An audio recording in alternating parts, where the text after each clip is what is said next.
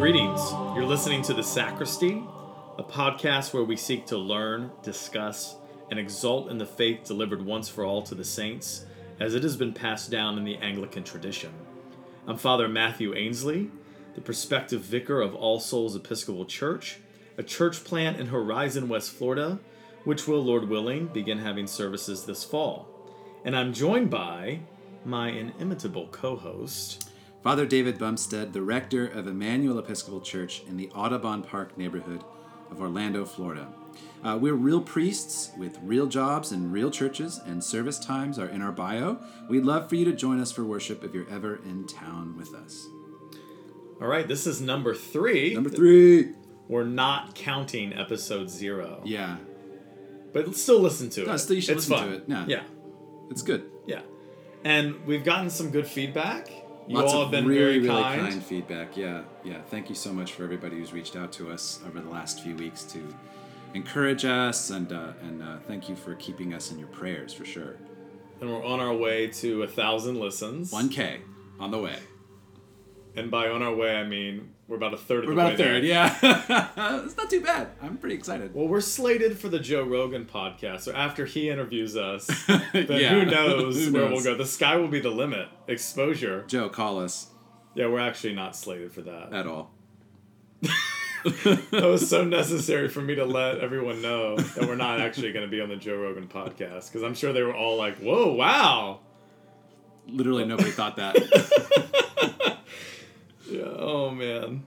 All right, what are we doing now? What What are we doing today? Well, what's what- this episode about? I'm, Yeah. I'm excited about it. By the way. Yeah, uh, we, we, we thought um, uh, we laid down the heavy. I think uh, last time we met and and and um, put out a podcast, and we thought we would do something a little bit easier, a little bit, uh, um, you know, a little bit of fun for us too. Um, we're gonna we call this episode the book wormhole, uh, or ten books we love.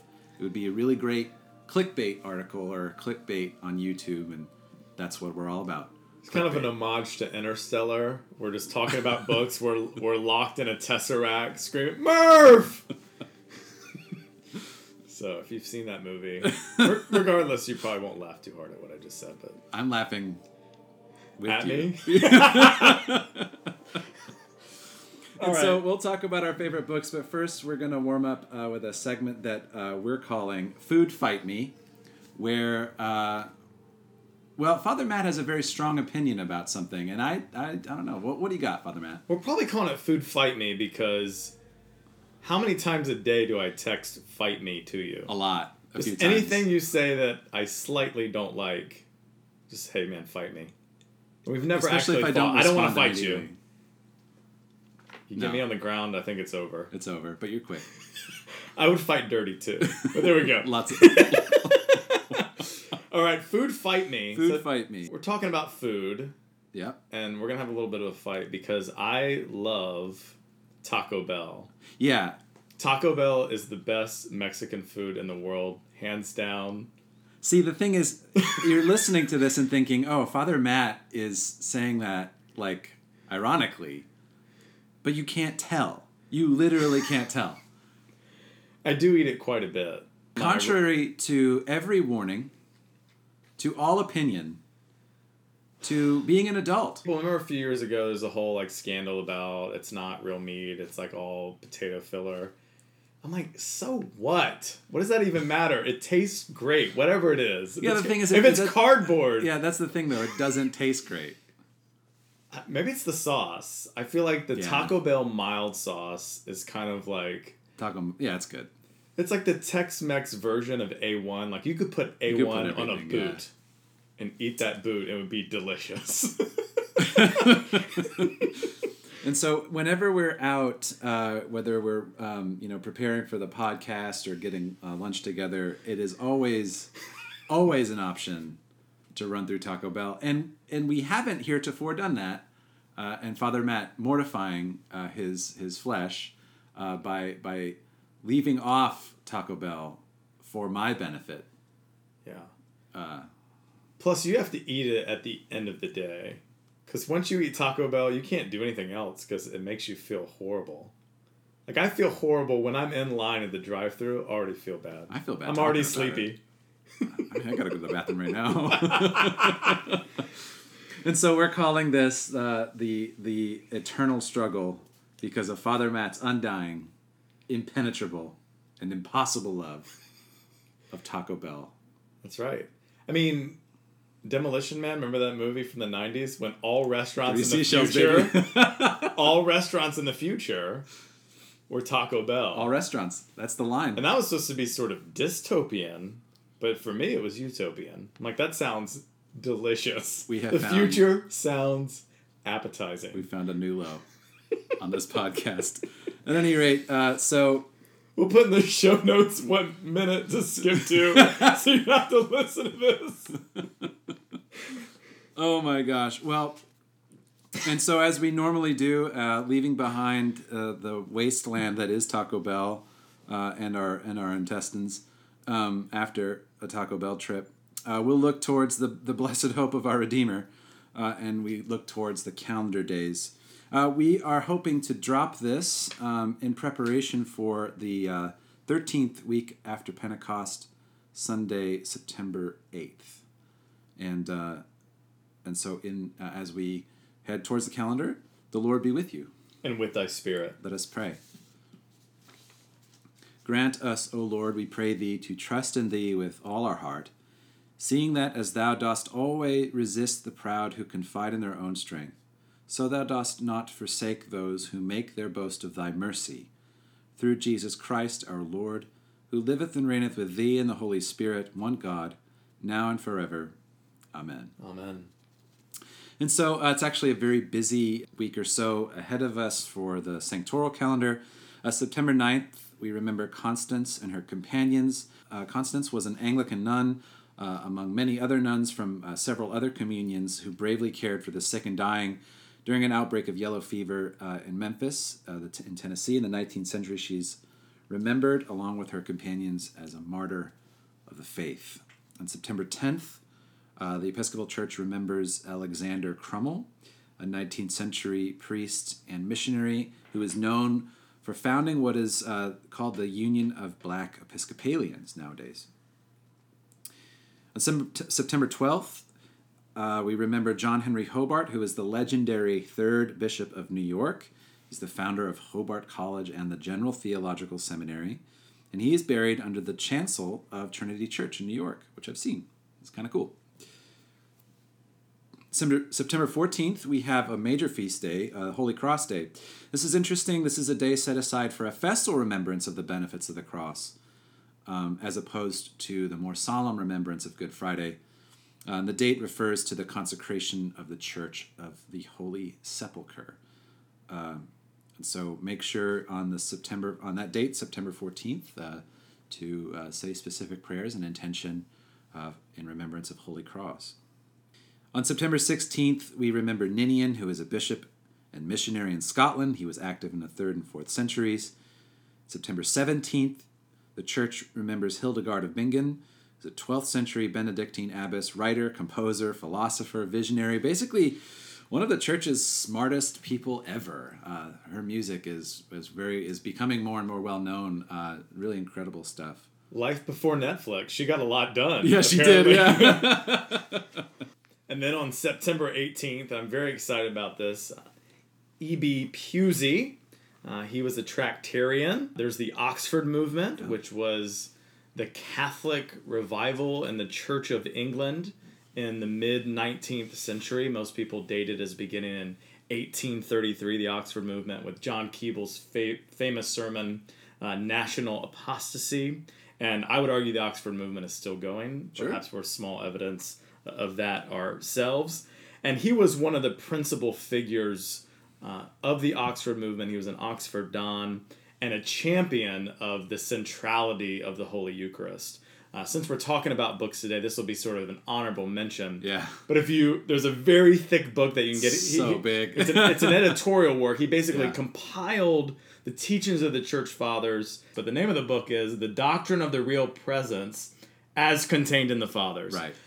and it's great. So all the way through, just you know, what did the ancient church believe about the corporal presence of our Lord in the most holy sacrament. Looking at Father's copy, it looks like a, a reprint by Nashotah House Press. I, It is. I'm uh, fairly Good job, certain you can Nashotah s- House. Yeah, seriously.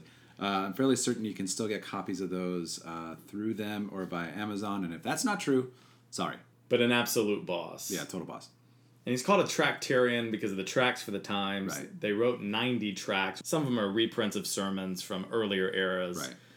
Basically showing the Catholicity of the English church. Yeah, really, really great stuff. And again, Father Matt said, you know, uh, we we see uh, ourselves, many of our colleagues, uh, our own practice, um, as being in, in, you know, kind of a hopeful continuity with folks like E.B. Pusey, John Keble, and others. So uh, yeah, that's what we have to look forward to for the calendar for the uh, next couple of weeks. And so we we wanted to um, talk about some books we like you know, uh, as Episcopal priests, books are what? An addiction, uh, uh, a crutch, furniture, Sometimes furniture. Lots of books I've bought. lots of books. Never cracked them open. Many Yeah. I have, Our but some I'm like, oh, that's awesome. Buy it on Amazon. Haven't got to it yet. yeah. yeah, our backlogs are legendary. Um, and, you know, we, we, we, we chose these books um, because, um, well, we like them and we hope more people read them. Some of them are fairly well known, so there's not anything They've shaped us. They've shaped us for sure. Uh, they're not. This is not obviously an exhaustive list of books that we like, and certainly, you know, when we think of books we like, we think of the Bible, yes. the prayer book. Uh, we didn't feel like those were necessary to put in there. And so, since this is the book wormhole, Yeah, such a bad title. no, it's so great. So, if you've seen Interstellar and he's trapped in the Tesseract behind the bookshelf in his daughter's bedroom, what are the 10 books that we would want to be accessed as we as we're trapped in space beyond our three dimensions? I am just so amazed at how far we're going into this interstellar reference. I'm so happy. Murph! oh my gosh. so, All right. So this is going to be in no particular order. Well, I'll go first. Uh, so, one of the one of the books, one of the authors, so legendary, so um, and uh, formational for, you know, thousands, millions of Christians, certainly Anglicans. C.S. Lewis, and uh, my own. Every I think everybody has their own favorite uh, C.S. Lewis book, but mine is uh, the Screwtape Letters. I love it. I've used it to teach. Amazing. I've used it to um, to read uh, devotionally. I, I read I read through it often during Lent, for example. Uh, and if you've never heard of the Screwtape Letters, or perhaps you don't know what the premise is, well, how would you describe the premise, Father Matt? It is correspondence between demons on how to best attack the human soul and lead it into eternal damnation. Yeah, right. Is that a, yeah, is that a good summary? That's super good. Okay. yeah, yeah. and it's like the most metal C.S. Lewis book, which is one of the reasons why I love it. And so, um, and people are surprised to know to, to hear about this book and, and that premise. But uh, so in in one of the chapters, actually chapter eight, Wormwood is getting a lesson from Screwtape about peaks and troughs in the spiritual life and how the tempter demon so crazy a tempter demon can do well on his attack. And so uh, screwtape writes this now it may surprise you to learn that in his efforts to get permanent possession of a soul he relies on the troughs even more than the peaks some of his favorites have gone through longer and deeper troughs than anyone else the reason is this to us, a human is primarily food. Our aim is the absorption of its will into ours, the increase of our own area of selfhood at its expense. But the obedience which the enemy, which is God, demands of men is quite a different thing. One must face the fact that all the talk about his love for men and his service being perfect freedom is not, as one would gladly believe, mere propaganda, but an appalling truth. He really does want to fill the universe with a lot of loathsome little replicas of himself, creatures whose life, on its miniature scale, will be qualitatively like his own, not because he has absorbed them, but because their wills freely conform to his. We want cattle who can finally become food. He wants servants who can finally become sons. We want to suck in. He wants to give out. We are empty and would be filled. He is full and flows over. Our war aim is a world in which our Father below has drawn all other beings into himself. The enemy wants a world full of beings united to him, but still distinct. And, uh, you know, I get emotional sometimes when I read through Screwtape letters, even now.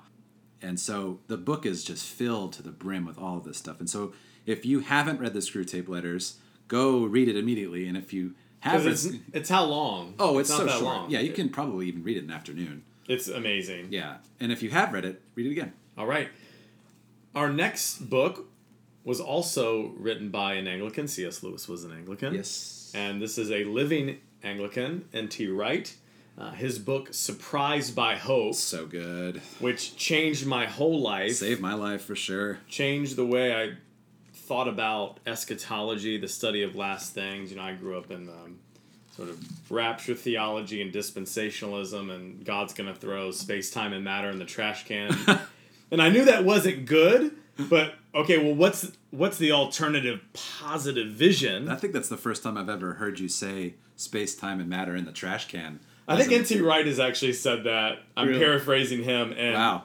in some of his uh, lectures and sermons. So it's a book about you know what is our hope and how we're surprised by the Christian hope, Right. and that our hope is not disembodied bliss, but it's the resurrection, and how the resurrection at the end of the age, how an embodied existence and God's renewed creation energizes the church's mission in the present.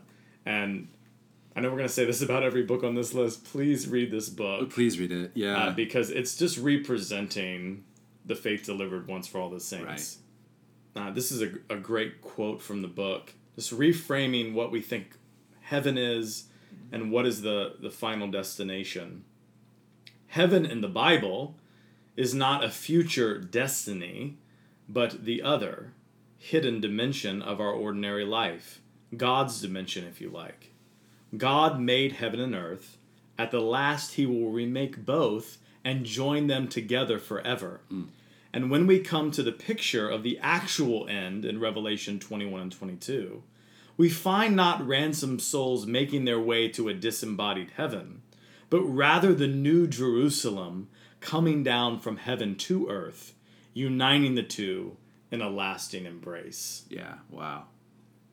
You know, it's really it's amazing when you like listen to him. He's on a, a current podcast himself. Uh, ask I think it's Ask Tom Wright Anything or something like that. Sure. And he still talks about this. You know, he still talks about reframing this. He still talks about the need for people to really connect with the idea of the New Jerusalem as God's promise. Like, even I mean, how old is this book now? Like, like fifteen years or so. Yes. Yeah.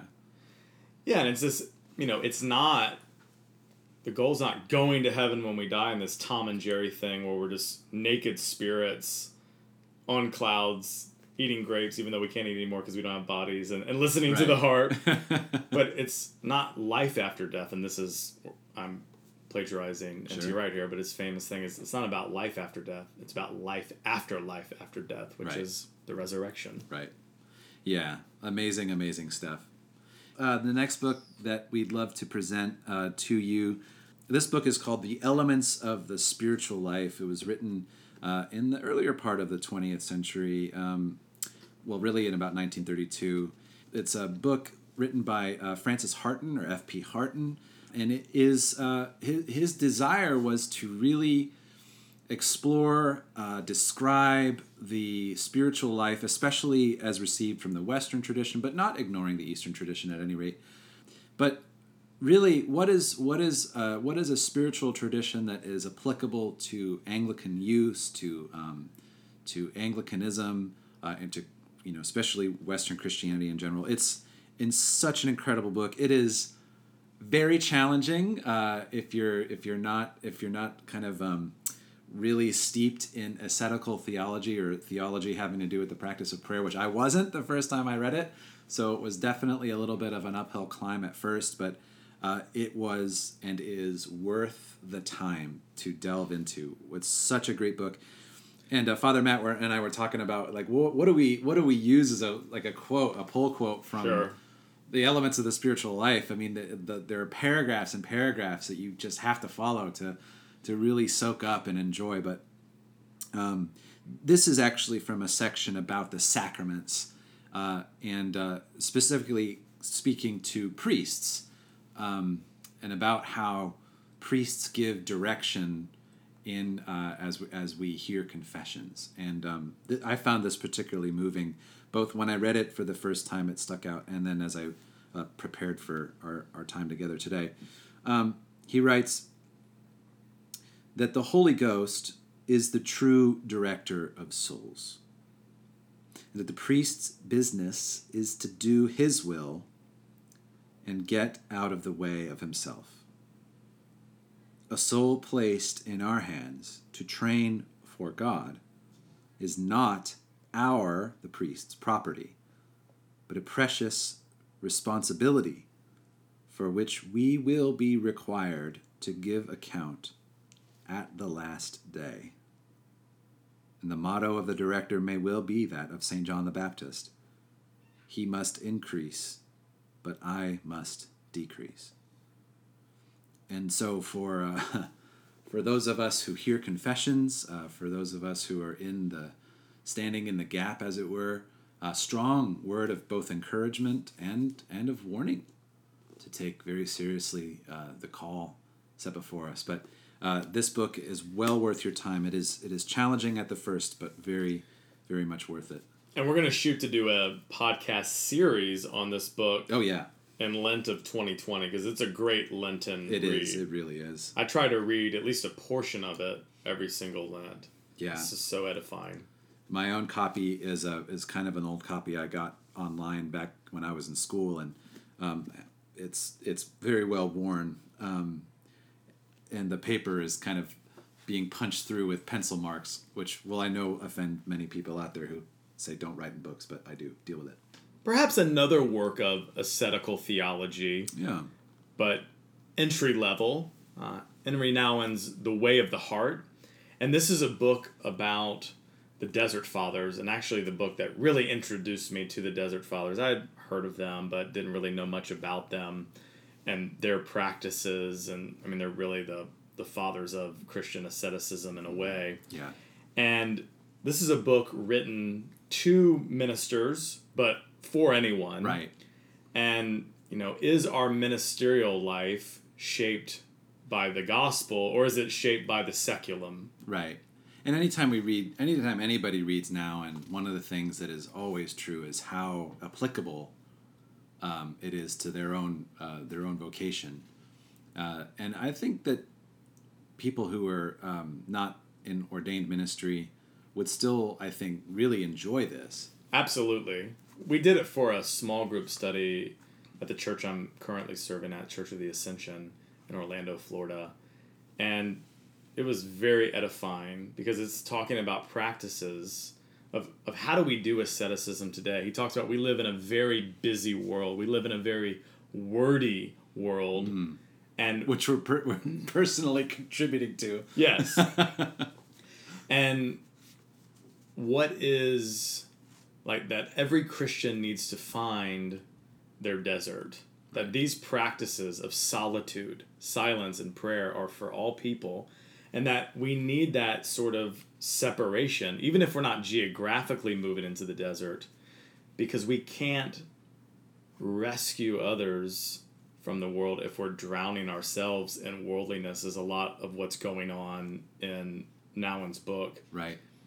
But he talks about solitude and solitude being the furnace of transformation. He writes this without solitude, we remain victims of our society and continue to be entangled in the illusions of the false self.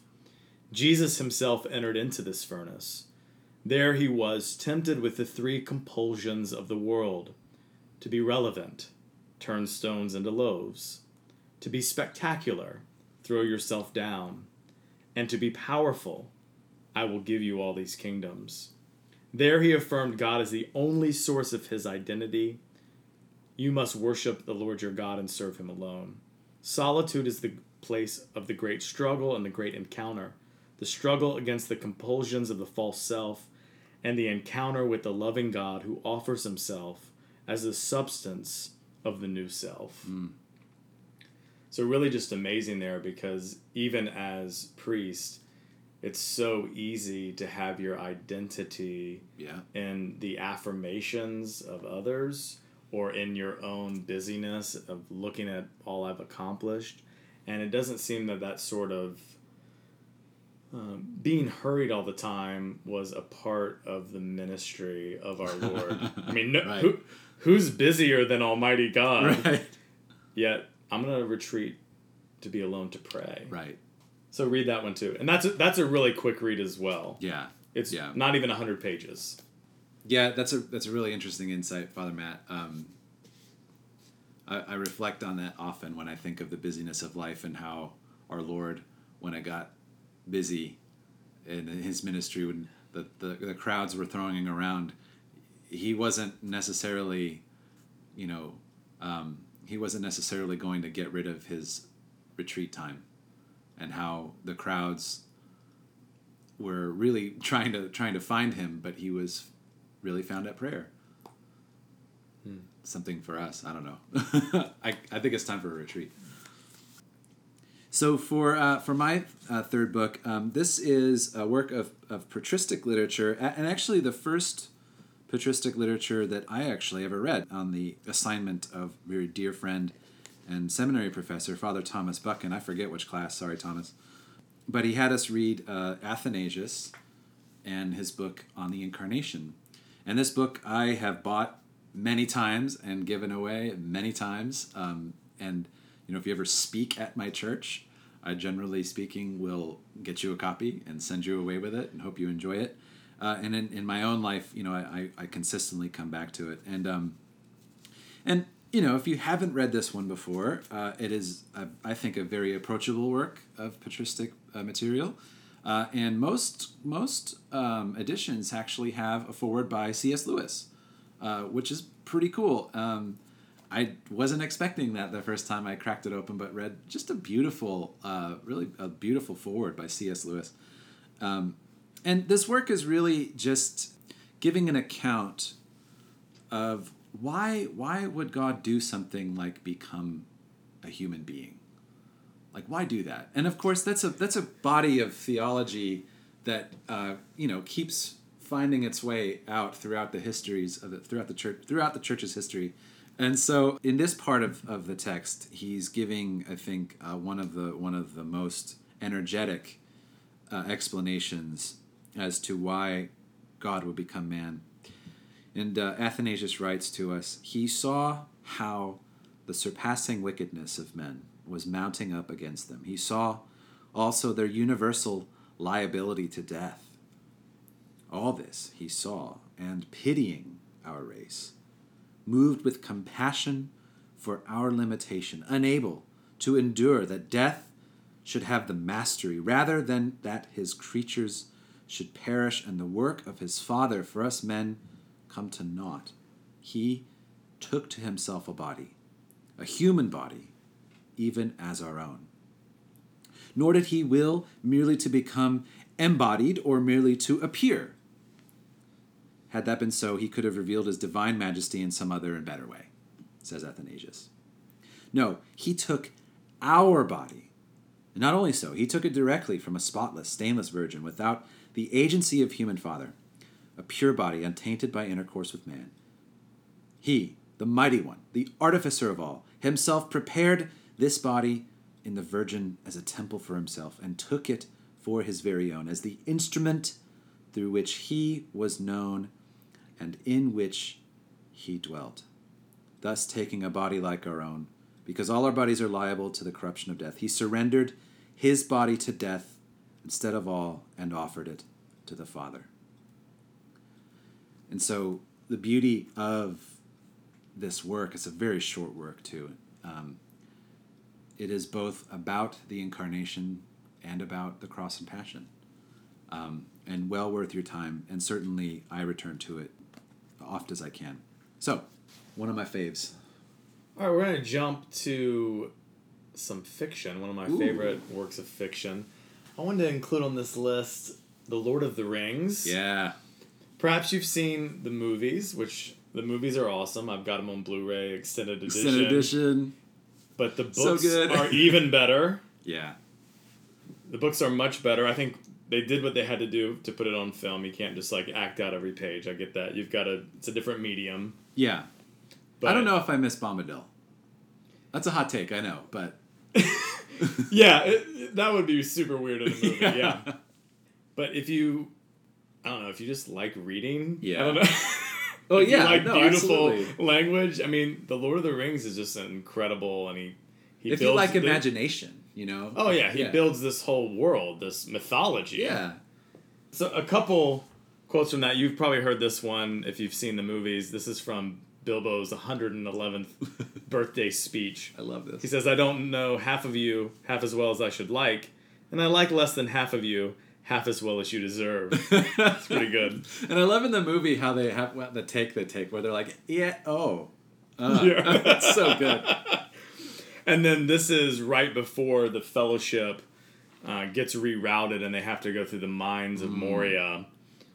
It says this The wildest imaginings that dark rumor had ever suggested to the hobbits fell altogether short of the actual dread and wonder of Moria. Ugh, Pretty oh good. Gosh, it's so good. Makes me want to read it again. It totally does.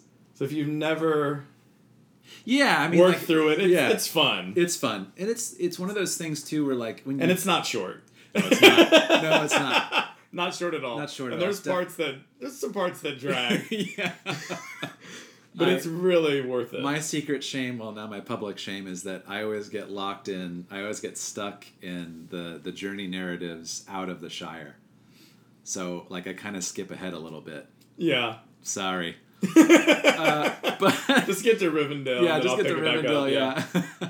um, but you know, I think one of the things that makes the Lord of the Rings uh, trilogy uh, such an amazing work for me personally is like how much language is in it. You know, uh, how how how Tolkien uses language. You know, he created like all these different like cultures, like out of not out of nowhere, but pretty darn close. Um, it's just it's such an incredible piece, and um, I don't know if anybody's really done anything that comes close. Maybe I think some people have said that George R. R. Martin and Game of Thrones, or maybe J.K. Rowling, but those are both fine. But I don't see it, I don't see it. Yeah, yeah. We're gonna get There's Roasted. such depth. yeah. Yeah. Yeah. Tolkien, it's unreal. I mean, when when he's got thousands of years of his world's history planned out, mapped out, and still being, you know, unearthed even to this day by his family and released, it's just an amazing work. Cool. Okay, well, from uh, the beauty of uh, of literature to um, the, I don't know. to the hellish boardroom of the academy. I don't know. uh, no, uh, you know, my next my next book is a uh, is a is a, a book of academic theology that that I've I've really enjoyed. Right after seminary, I felt like uh, my first Trinity Sunday was coming very soon, and felt like I needed a little bit of help to get uh, a decent sermon together. And so I started reading uh, quite extensively in uh, in Trinitarian theology. And my favorite book of this time of study is a book called Nicaea and its Legacy. And it's really a work of, his, of historical theology and really showing and presenting the uh, complexity of the theological debates and, uh, and, and really some of the personal uh, debates in uh, the fourth century, uh, well beyond uh, coming into Nicaea and then on into Constantinople. And so um, it is very dense. And uh, I would say that even though I have completed it, I would probably need to go back into it to fully enjoy it again. It's but it was a very good. I read. have not read this Yeah. one. It's it's excellent. It's excellent. It's by Lewis Ayres, uh, who is um, I believe I believe he's at Marquette now, um, and he's a he's a tremendous scholar. And um, I think I think it's really hard to pull a quote from a work like this because every every time you find something that seems like a good pull quote, it's actually in a you know ensconced in like this huge Sure. this huge piece of argument. It's glacial in its uh, in its in its uh, approach. In a in a fine in fine reading too. Um, but as he completes his his introduction, uh, he writes in many ways the argument of the final chapter of his book is not that modern Trinitarianism has engaged with pro-Nicene theology badly, but that it has barely engaged with it at all. As a result, the legacy of Nicaea remains paradoxically the unnoticed ghost at the modern Trinitarian feast. And really, what this book is trying to do, and I think the final few chapters are really excellent at this, where he really wants the church, and he's a Roman Catholic, so he's really concerned about the theological life of the Roman Catholic Church, but really all churches. And he's very clear that this is a book for the church, the entire church. That uh, it's very important for us to be critical, mindful of the fourth century as we seek to reclaim uh, and and you know renew Trinitarian theology. And he's very um, he, he mentions many times a renewal of Trinitarian Orthodox Trinitarian theology um, in many uh, places in the Church Catholic, which is encouraging to somebody like Lewis Ayres and people like Father Matt and I and everybody else who is really interested in Trinitarian Orthodoxy. Um, so, if you're interested in um, really, really intense um, historical theology, this is good for you. If you're into the particular ways in which the fourth century describes and um, articulates the vocabulary and grammar of the Holy Trinity, especially as we see it in the creeds, this book is for you. I can't recommend it enough. It is like the elements of the spiritual life, very dense, Yeah. uh, but worth worth worth uh, taking the time. Well, another pretty dense book, but I think can be a good starting place for people that really want to dig into patristics, is Early Christian Doctrines Oh, yeah. by J. N. D. Kelly. Yeah. I first encountered this book, I can't remember if I was in my undergrad or one of my first master's courses, but this was in a Baptist school, and it just blew me away as I dug into the fathers and, you know, early Christology and the councils and especially as it uh, pertained to the sacramental theology of the church fathers. And one line in there that uh, just stuck with me. Uh, I'll never forget reading it because it just blew me away. It's, it was just a simple sort of summary of what he was going to lay out. Yeah, it wasn't yeah, anything yeah. like incredibly beautiful. But speaking of, you know, the church fathers from Nicaea, particularly on towards uh, Chalcedon or Chalcedon, depending on how your seminary professor pronounces that. uh, I've heard it both ways by really smart people. Um, he writes Eucharistic teaching, it should be understood at the outset, was in general unquestioningly realist. So the church fathers understood that the bread and wine which we receive in the Holy Eucharist is indeed the body and blood of our Lord. It's this great mystery, this sacrament. And it's just a book if you want to again if you want to dig in that i would recommend that you read because I, I don't think he's i think he's very even-handed Oh yeah, and it'll just i think it'll change your life and really help you understand the early church and what yeah, yeah. That's exactly right. And I think uh, of the many works that are like source books of of patristic theology, I think that it's very easily approached. I think, um, you know, uh, certainly first year seminarians are reading it as we speak. At you know, uh, as they, they they dig deep into the patristic period, but anybody who's interested in uh, the church's theology in, in the uh, patristic period, I think anybody can read it. I certainly don't think it's um, you know just for the academy. Um, you know, you're you're more likely to find it there, but um, you, I think I think people will find uh, Kelly's prose uh, to be um, not only informative but enjoyable. Um, at least that's my experience with it, and I've used it. I've used this book on just about every every class I've put together. I've referred back to J. It's a and D great Kelly. reference. Yeah, it's so good. Um, okay, well, I'm gonna wrap up mine uh, my list with a book that I read actually earlier this year.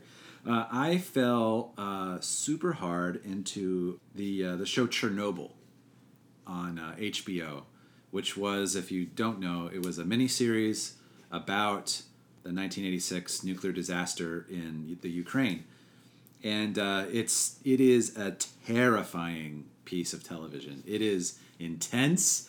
It is. Um, there is not a lot of like light or or uh, there's not like a lot of like comic relief. uh, it is it is intense. It is great. It is fantastically acted. But I I was so curious by uh, by it. You know, I, I was four years old when when Chernobyl happened, and so you know we we uh, kind of li- have lived in the shadow of Chernobyl and and maybe uh, not even realized it.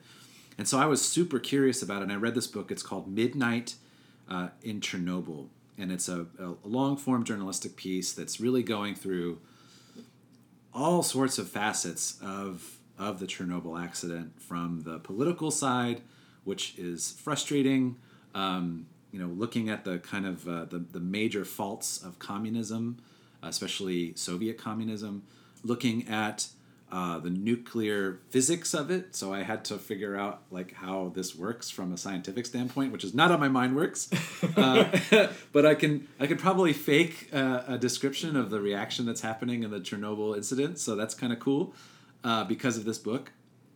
And, uh, and and some of the ramifications, many of the ramifications that follow, uh, including uh, you know one of the things that he describes uh, after Gorbachev uh, is that, that Chernobyl really is the, the end of, uh, of the Russian, of, of Soviet communism as we knew it in the Cold War. And it is, it is so dark. I mean, it is, it is absolutely soul crushing a read. Um, and yet, and yet, there was a moment where even in this moment, uh, a very personal, very intimate tale about one of the firefighters who's first on the scene. I mean, they didn't know anything about this stuff, and they're they're they send the firefighters from uh, from the town around the power station, and they're they're just covered in radioactive material, and they're they're getting this radioactive poisoning that is like destroying their bodies like in ways that the world had never seen right that's one of the things that we talk about in this in this book is like the the human body was never ever meant to have to endure radiation sickness.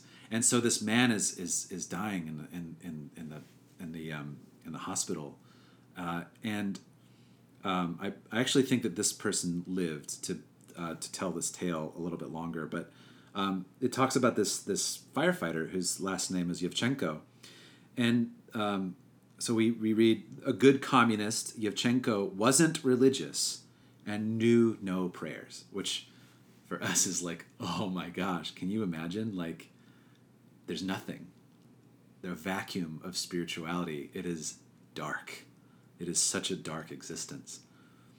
But then he continues, and this is this is something that I had to pause and, and I stopped reading the book for a, a day to really think and pray through this line, this one line.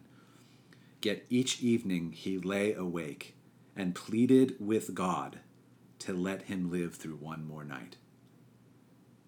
There was no, he was taught that there was no God, and yet he pleaded with him because he's written on our hearts. Pleaded with him in the hospital bed.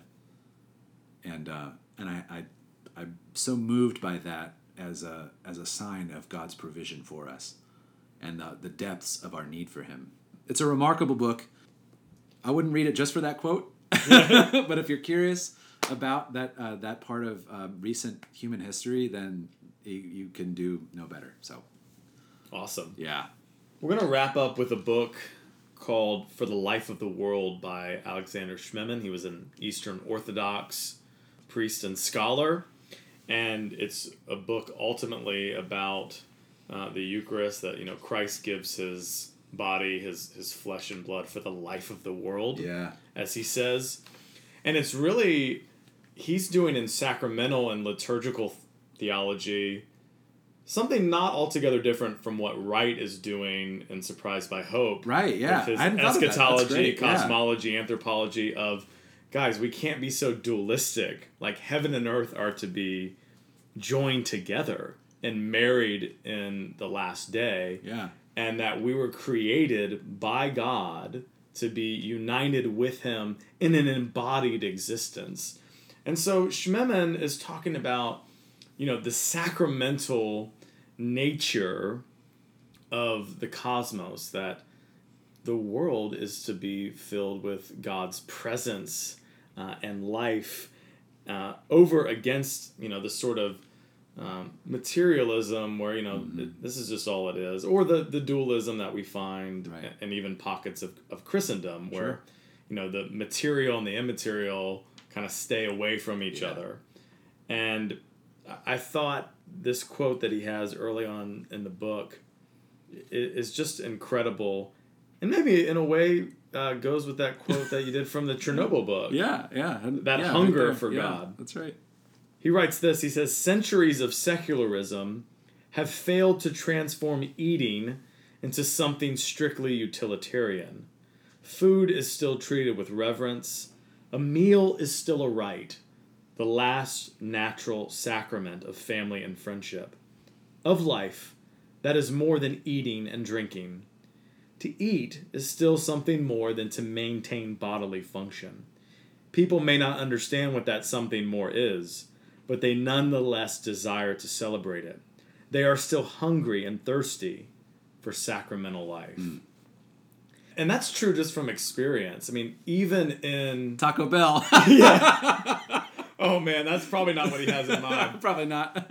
but even in you know a culture that's moving away from its religious rhythm and its sacramental rhythm everything we do is marked by food Right. and it's not purely oh yeah well people got to eat there's a celebratory aspect to it Yeah. and then ultimately he's pointing us to that the meal the meal which is the holy eucharist Right. It, that that line, food is still treated with reverence. You know, uh, in my own neighborhood. Not when you go to Taco Bell, but most of most of the other times. Well, I mean, it depends on your approach, Father Matt. I get out I get out my china we got for a wedding. oh, gross. well, uh, we hope that you uh, take take a look at some of these books if you haven't uh, seen them already, or if you have seen them already, maybe approach them with a little bit more appreciation, a different kind of appreciation. So, as we leave behind this uh, this book wormhole, Murph. why? Uh, let's talk about our, our bound and duty, which is our sermon first pass. Uh, this week's uh, lectionary lessons set before us include Deuteronomy 30, 15 through 20, uh, the first psalm, Philemon 1 through 21, and Luke 14, 25 through 33. Looking at Deuteronomy 30, Moses said to all Israel the words which the Lord commanded him See, I have set before you today life and prosperity, death and adversity. If you obey the commandments of the Lord your God, I am commanding you today, by loving the Lord your God, walking in his ways, and observing his commandments, decrees, and ordinances, then you shall live and become numerous, in the Lord your God will bless you in the land that you're entering to possess. Uh, there's something so clean about God saying, Follow me, do what I say, and you'll have life. If you don't, you'll die, and things are going to be terrible. Which is the same sort of juxtaposition you get in Psalm 1. Right. It's like, this is the way of the blessed. Yeah. Right? This is the way of the righteous. This is the way of the unrighteous. It, it's you know in as pastors as Christians you know we we see we ourselves you know we have trouble at times walking the path and we know we know what straying away from from God does it leads to ruin every time and yet we still do it and so you know uh, it's uh, when I read it this this afternoon, I was just like, oh, it's so nice to see it so stark. Every now and then, just having it laid out for you like that is is refreshing, and bringing us back to Harton to the elements of the spiritual life.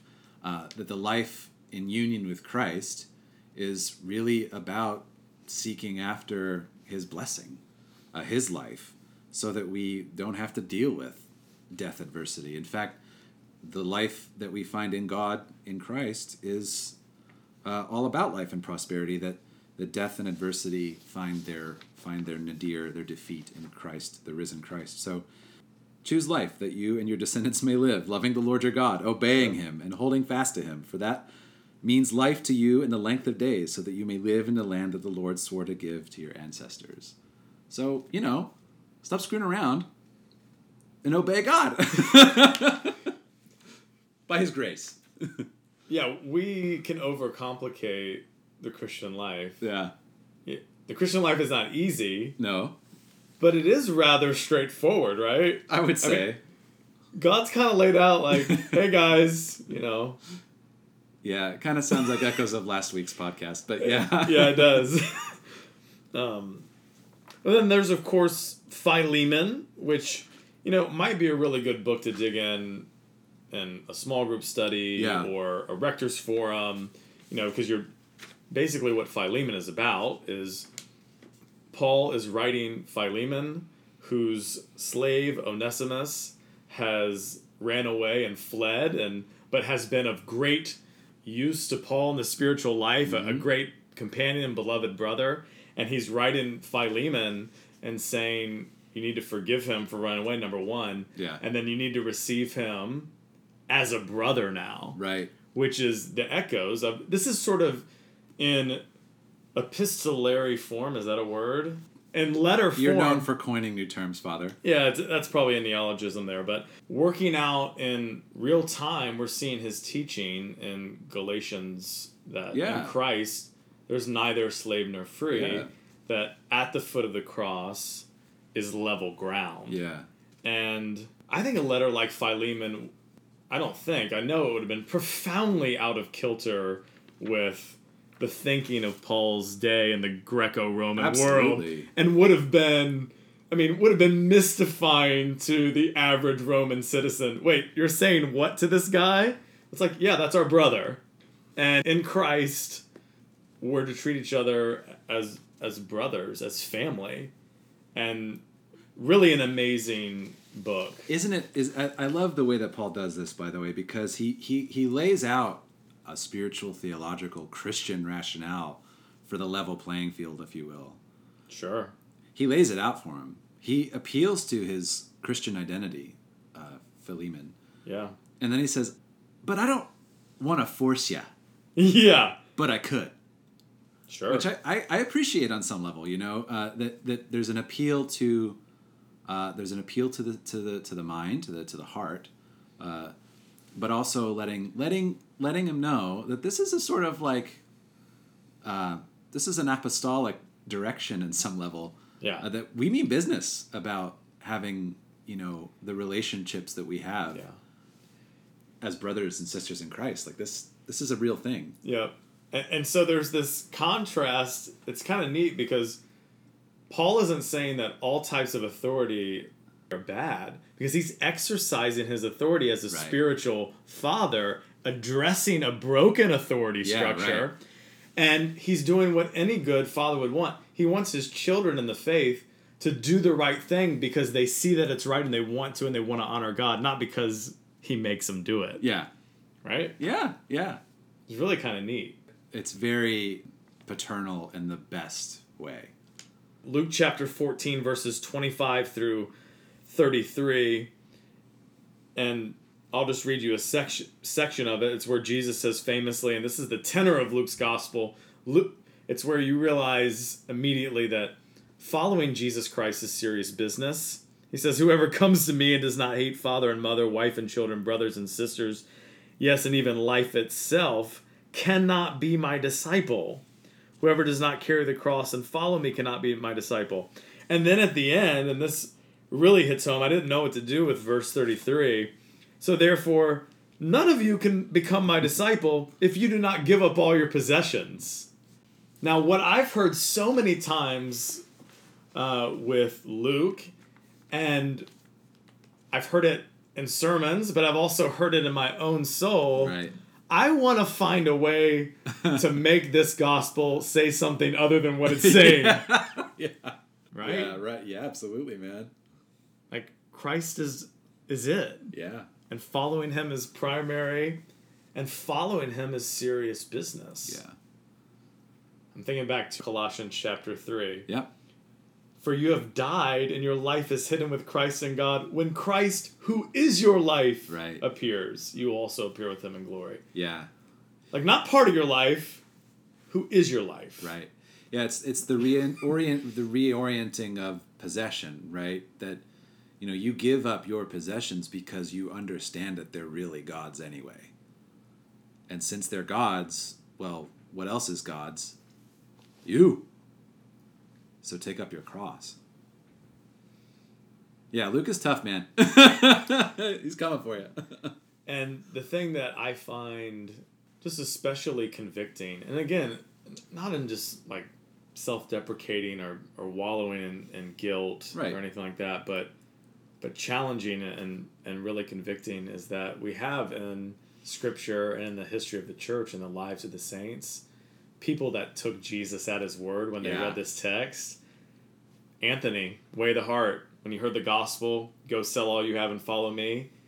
Anthony realizes, I think this is in Life of Anthony, that those words of the gospel were meant for him personally. yeah. So he didn't say, well, what he's really getting at is, and we have to really ask the Holy Spirit to help us to not try to mitigate the very word of God. Yeah. It's one of the biggest temptations Absolutely. in all of the Christian life, even as priests. Especially as preachers. yeah. So don't do that. And by God's grace, may we not do that. May we not. We probably will, though. well, uh, thanks again for joining us and the sacristy. Well, let's pray together. This is uh, the general uh, thanksgiving, which you can find in the prayer book in the daily offices. Almighty God, Father, Father of all mercies, we, thine unworthy servants, to give thee most humble and hearty thanks for all thy goodness and loving kindness to us and to all men. We bless thee for our creation, preservation, and all the blessings of this life, but above all for thine inestimable love in the redemption of the world by our Lord Jesus Christ, for the means of grace, and for the, hope of glory. And we beseech thee, give us that due sense of all thy mercies, that our hearts may be unfeignedly thankful, and that we show forth thy praise, not only with our lips, but in our lives, by giving up ourselves to thy service, and by walking before thee in holiness and righteousness all our days, through Jesus Christ our Lord, to whom with thee and the Holy Ghost be all honor and glory, world without end. Amen. All right, thanks for joining us. That's another one in the books, right there. in the book wormhole. Oh my gosh. Don't do it. He's going to do it. Thank you so much. Blessings.